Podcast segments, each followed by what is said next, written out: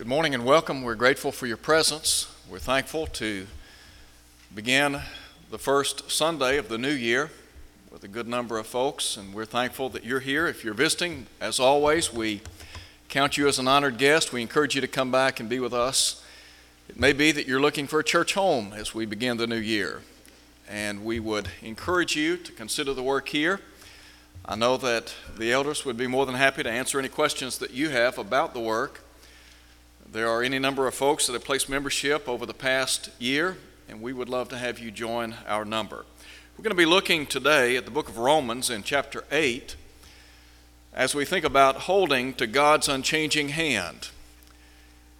As we embark on a new year, a lot of things are before us.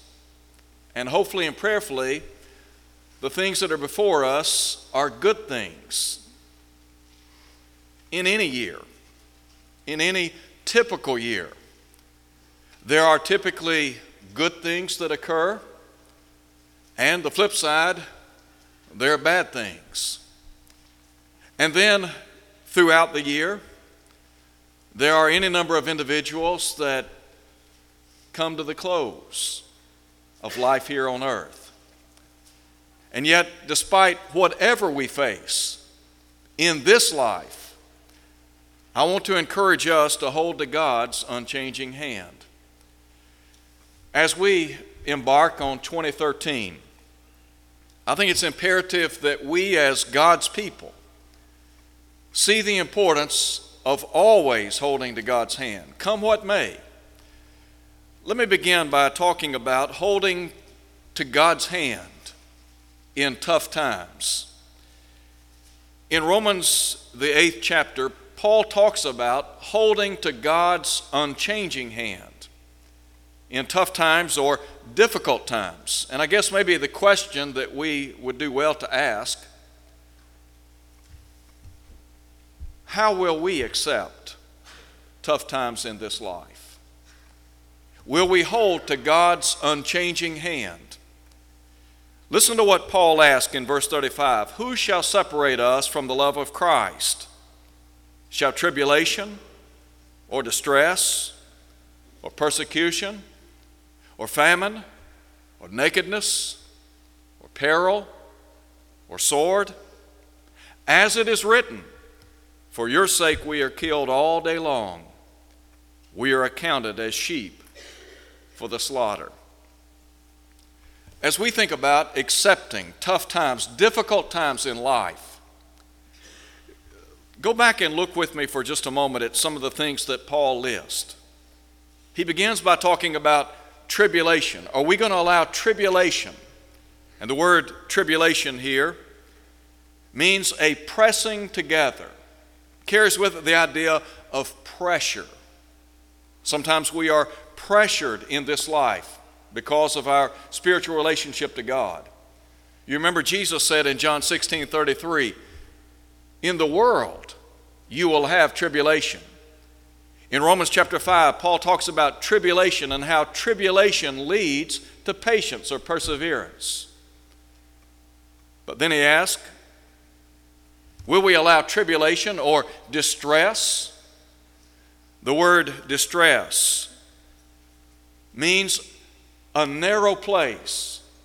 And the idea, I believe, is we feel as if we're hemmed in. In 2 Corinthians chapter 4, Paul talks about how that as members of the body of Christ, they were hard pressed on every side. He said, But we're not crushed. Sometimes we use the expression between a rock and a hard place. And then he asked, What about persecution? Jesus said in John 15, verse 20, If they persecuted me, they will persecute you. Would we allow persecution, an infringement upon our freedom to serve God? Would we allow that to distract us from holding to God's hand? Jesus would say in the Sermon on the Mount, Blessed are those who are persecuted for righteousness' sake, for theirs is the kingdom of heaven. What about famine? The word famine means hunger. Now, you can read the book of Revelation, and in Revelation, John is writing to Christians who are undergoing a siege of persecution at the hands of the Roman Empire. Domitian was on the throne, and Domitian wanted to be addressed as Lord and God. And in the book of Revelation, John speaks of the mark of the beast. And the idea there is that there were Christians that were facing economic oppression. They were prevented or prohibited from buying and selling in the marketplace because of their faith in Almighty God. There were people in Paul's day that understood what it meant to be hungry. Paul would say in 2 Corinthians chapter 11, he said that he lived in hunger and thirst. And then he talks about nakedness. Again in 2 Corinthians chapter 11, Paul said that he lived under extreme conditions in cold and nakedness. Peril. Would we allow the perils of this life, the dangers of this life, to cause us to cease holding to God's unchanging hand? Again in 2 Corinthians chapter 11, Paul talks about the numerous perils or dangers that he faced. He said, In perils of waters, in perils of robbers, in perils of my own countrymen, in perils among the Gentiles, in perils in the city, in perils in the wilderness, in perils in the sea, in perils among false brethren. You get the idea that Paul was facing a lot in life. And then he speaks of the sword, and that literally means death. In Acts chapter 12, we read of Herod, who had James, the brother of John, put to death with the sword. And so Paul is asking the question Are we going to allow these things to separate us from the love of Christ? And so I asked the question a moment ago how will we accept tough times? But let me ask a second question What should our attitude be in tough times? Listen to what Paul said because I believe Paul answers the question. He said, Yet in all these things we are more than conquerors through him who loved us. Paul is saying, Look, Tough times may come, but we are victorious. We are conquerors through Jesus. Nothing's going to separate us. As a matter of fact, the motivating principle behind staying true to God, holding to His hand, is His great love. We talk about the love of God, the love of Christ, and then reciprocating that love. John said we love Him because He first loved us. Listen to Paul. He said, In all these things we're more than conquerors through him who loved us. For I am persuaded that neither life nor death, nor angels, nor principalities, nor powers, nor things present, nor things to come, nor height, nor depth, nor any other created thing shall be able to separate us from the love of God which is in Christ Jesus our Lord. I think what Paul is saying is look, there is nothing that will come between me and my Lord. I will hold to God's unchanging hand, come what may. Things change in life. We live in a world in which things can change so quickly. Brother Dio mentioned a moment ago the tornado. And I remember when the tornado hit our building. And one of the things that occurred to me in the midst of all of the turmoil that, that came out of the destruction is how quickly life can change. Life can turn on a dime. And so Paul here is saying, as a Christian, I'm digging in. I'm going to accept what comes my way. I'm going to accept tough times because God is in my corner. And I can hold to God's unchanging hand come what may. No matter how difficult, no matter how dark the circumstances may look in this life, I am digging in. My resolve is I'm going to stay true to God because, after all, He's with me. The Hebrew writer said, I will never leave you nor forsake you, so that we may boldly say, The Lord is my helper.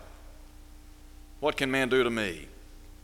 Think with me in the second place about holding to God's hand in triumphant times. We talk about holding to God's hand in tough times. But what about during triumphant times? In other words, in times of delight, in the good times.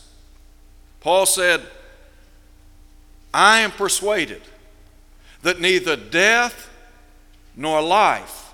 What about life? We talk about the bad things that can happen in life, and there are a lot of bad things out there. But what about during the good times of life? Are we going to hold to God's unchanging hand in good times? Someone has said in the past that we handle adversity better than we handle difficulty. A lot of truth in that. You see, when people are riding a wave of prosperity, when things are going well, a lot of folks have no need for God. There are a lot of folks that when things are going well, when things are bright at work, everything's going well at home, things are fine with our children, hey, we don't need God.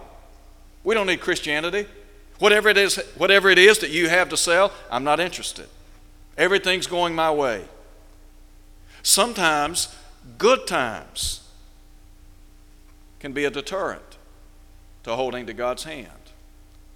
Let me just cite for you some of the deterrents or dangers of a good life. And I would be the, I would be the first to admit we want to enjoy a good life. Peter talks about he that would love life and see good days. We want the best in life. We enjoy successes and joys and happiness. We want that for ourselves and for our family members as well as our friends. But sometimes those things can be a distraction. The Bible talks about the danger of materialism.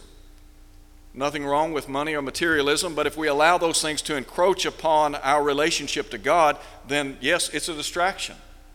It becomes a deterrent to holding to God's hand. Jesus would say in Luke chapter 12, verse 15, Take heed and beware of covetousness, for a man's life consisteth not in the abundance of the things which he possesses. In other words, life's not all about things, it's not about what you accumulate on this earth. Why is that? Well, Paul said in 1 Timothy chapter 6, we brought nothing into this world. And it's certain we can carry nothing out. There are a lot of folks that have literally hooked their lives, their wagons, if you please, to this earth. They live as if it's all about the here and now.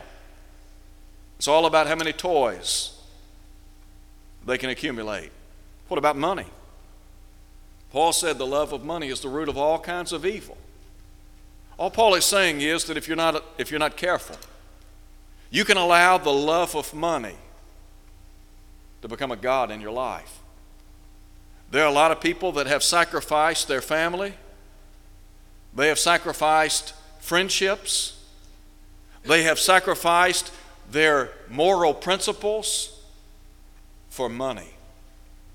There are individuals who are in jail today because of the love of money. When good times come, when we're blessed with materialism or material goods, and when we're blessed with money, we need to hold to God's hand. Jesus in Matthew chapter 13 talked about the seed of the kingdom falling on the hearts and lives of people. And he said that there are some who allow the cares of this world and the deceitfulness of riches to choke out the word in Matthew 13 22. In other words, here's somebody who allows the cares of the world, the pleasures of the world, the deceitful, deceitfulness of riches to choke out their spiritual lives. There's another deterrent, and that is the concept of putting all of your emphasis on the outward man. We are people that are comprised of an inner man and an outer man. The inner man, the soul, the spirit. The outer man, the flesh. How many people in our world today are more concerned about the outer man than the inner man. Look at the television ads. Look at, look at some of the magazines that come into your home on a regular basis. What is it, advertisers? What is it they're trying to sell? They're trying to tell you you need to look a certain way, you need to dress a certain way, you need to do this, you need to do that, you need to make your life more comfortable. You need to drive this kind of automobile, you need to have this kind of furniture, you need to live in this type of home or neighborhood, etc. Where's the emphasis? It's on the outward man. And yet Paul said, the outward man perishes, but the inward man is being renewed day by day. If you're putting all of your emphasis on this outward man, you need to understand this body is not going to last forever. And so there are some folks that they allow things to come between them and Almighty God. We talk about deterrents, distractions to holding to God's hand. Is it not the case that what we ought to do is dedicate ourselves to holding to God's hand in good times? Think about it this way Paul said that we are stewards. And that as a steward, we are to be faithful to God in 1 Corinthians chapter 4, verse 2. And the idea is you are a steward of the time God has given you, the talents you possess, and the treasures that He has given you. So why not use the things that God has given us to His service, to His glory? To hold to God's hand in good times, to use our lives in service to Him, to focus our lives on Him Jesus said, Seek first the kingdom of God and his righteousness. Let me tell you what, if you're seeking first the kingdom of God, if your life is revolving around Almighty God, you'll hold to his hand. Good times, bad times, come what may. Let me give you a third thing, and that is we need to hold to God's hand at, at, transition time. Listen again to Paul in verse 38. He said, I'm persuaded that neither death nor life, nor angels, nor principalities, nor powers, nor things present, nor things to come, nor height, nor depth, nor any other created thing shall be able to separate us from the love of God which is in Christ Jesus our Lord. Note the statement or the word death. What about coming to terms with death. Paul said, I'm persuaded nothing is going to separate me from God, whether it be life or death, whether it be good times or bad times. My allegiance is to Almighty God. I am here to stay, come what may. First, the acceptance of death. Think about that for a minute. Have you accepted your own mortality? Did you know you're not going to be here forever? You may think you are, but you're not. The Bible tells us it is appointed unto man once to die. After this cometh the judgment. You may live to be 70 or 80 years of age. But the bottom line is this unless Jesus comes first, you will face the sting of death. Now, we talk about accepting our own mortality, coming face to face with the fact that, hey, we're not going to be here forever. Paul in 2 Timothy chapter 4 verse 6 said, The time of my departure is at hand. I'm already being offered. Paul knew death was imminent. What about you? If you knew this would be your final year of existence here on planet Earth, would you do things differently? Would you make sure that you're holding tightly to God's unchanging hand? When you and I read Scripture, we read about a lot of folks good and bad, that face death. James said, Your life is but a vapor. It appears for a little while and then it vanishes away. There are some people, I think they have the idea they're going to be here forever. And they can't accept the fact that death will one day come. I got news for you. It's coming to all of us. What about then our assurance? Do we have assurances in our death or in death? Listen again to Paul. I'm persuaded that neither death nor life. The bottom line is, Paul is saying, death will not come between me and my God. I'm going to hold to God's unchanging hand whether I'm living or whether I'm dying. When we look death face, or when we look at death in the face, I would hope and pray that we're holding to his hand. When Paul came to the close of his life here on planet Earth, he said, I fought a good fight. I've finished the course. I have kept the faith. Henceforth, there is laid up for me the crown of righteousness.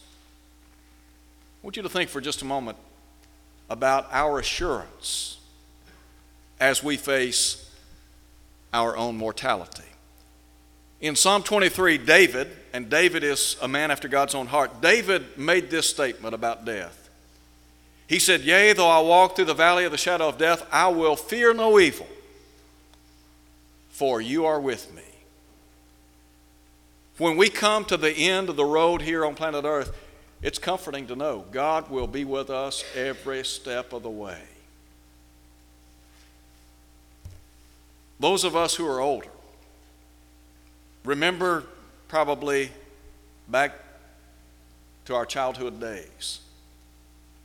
Those of us who are parents today, we think about our young children. You remember when you would walk with your mama or your daddy? And sometimes as you would walk, they would clasp your hand and you would walk hand in hand. What did that signify to you?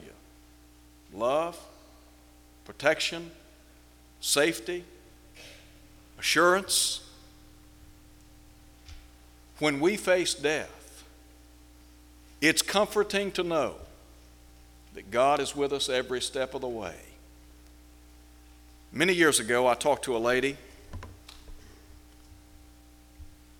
whose son was dying. And that little fella had some knowledge of Scripture. Apparently, he knew about the events recorded in Luke 16 the rich man and Lazarus. And in that context, Jesus talks about at death the angel bearing the spirit or soul of Lazarus to the bosom of Abraham. And so she told her son, and he was literally on his deathbed, just, just a baby. She said, When you see that angel, you run to him. You and I, we can, we can be assured that when we come to the end of life here, that God will be with us every step of the way. That's why it's imperative that we hold to his hand. As we go through 2013, hold to God's hand in tough times triumphant times. And when you come to that point in time, when literally it's time to transition out of this body to the next world, hold to God's unchanging hand. Maybe you're here today and you're not a Christian. Could I encourage you to come to Christ? On the first day, the first Sunday, of a new year. Why not start this year with the resolve that you're going to live for Jesus Christ, come what may? If you're here and you believe Jesus to be the Son of God, and you would be willing to repent of your sins, confess His name before others, be baptized in a watery grave of baptism, the Bible says you will enjoy the forgiveness of your sins, Acts 2:38. You will be added to the body of Christ, Acts 2:47. You will be numbered among the redeemed. Ephesians 5:23. And those who are numbered among the redeemed, those who belong to the church, God has promised to save. If you're here and maybe your, your life's not what it ought to be, could I encourage you to come home today? Why not let us pray with you and for you? And God will abundantly pardon as we stand and sing.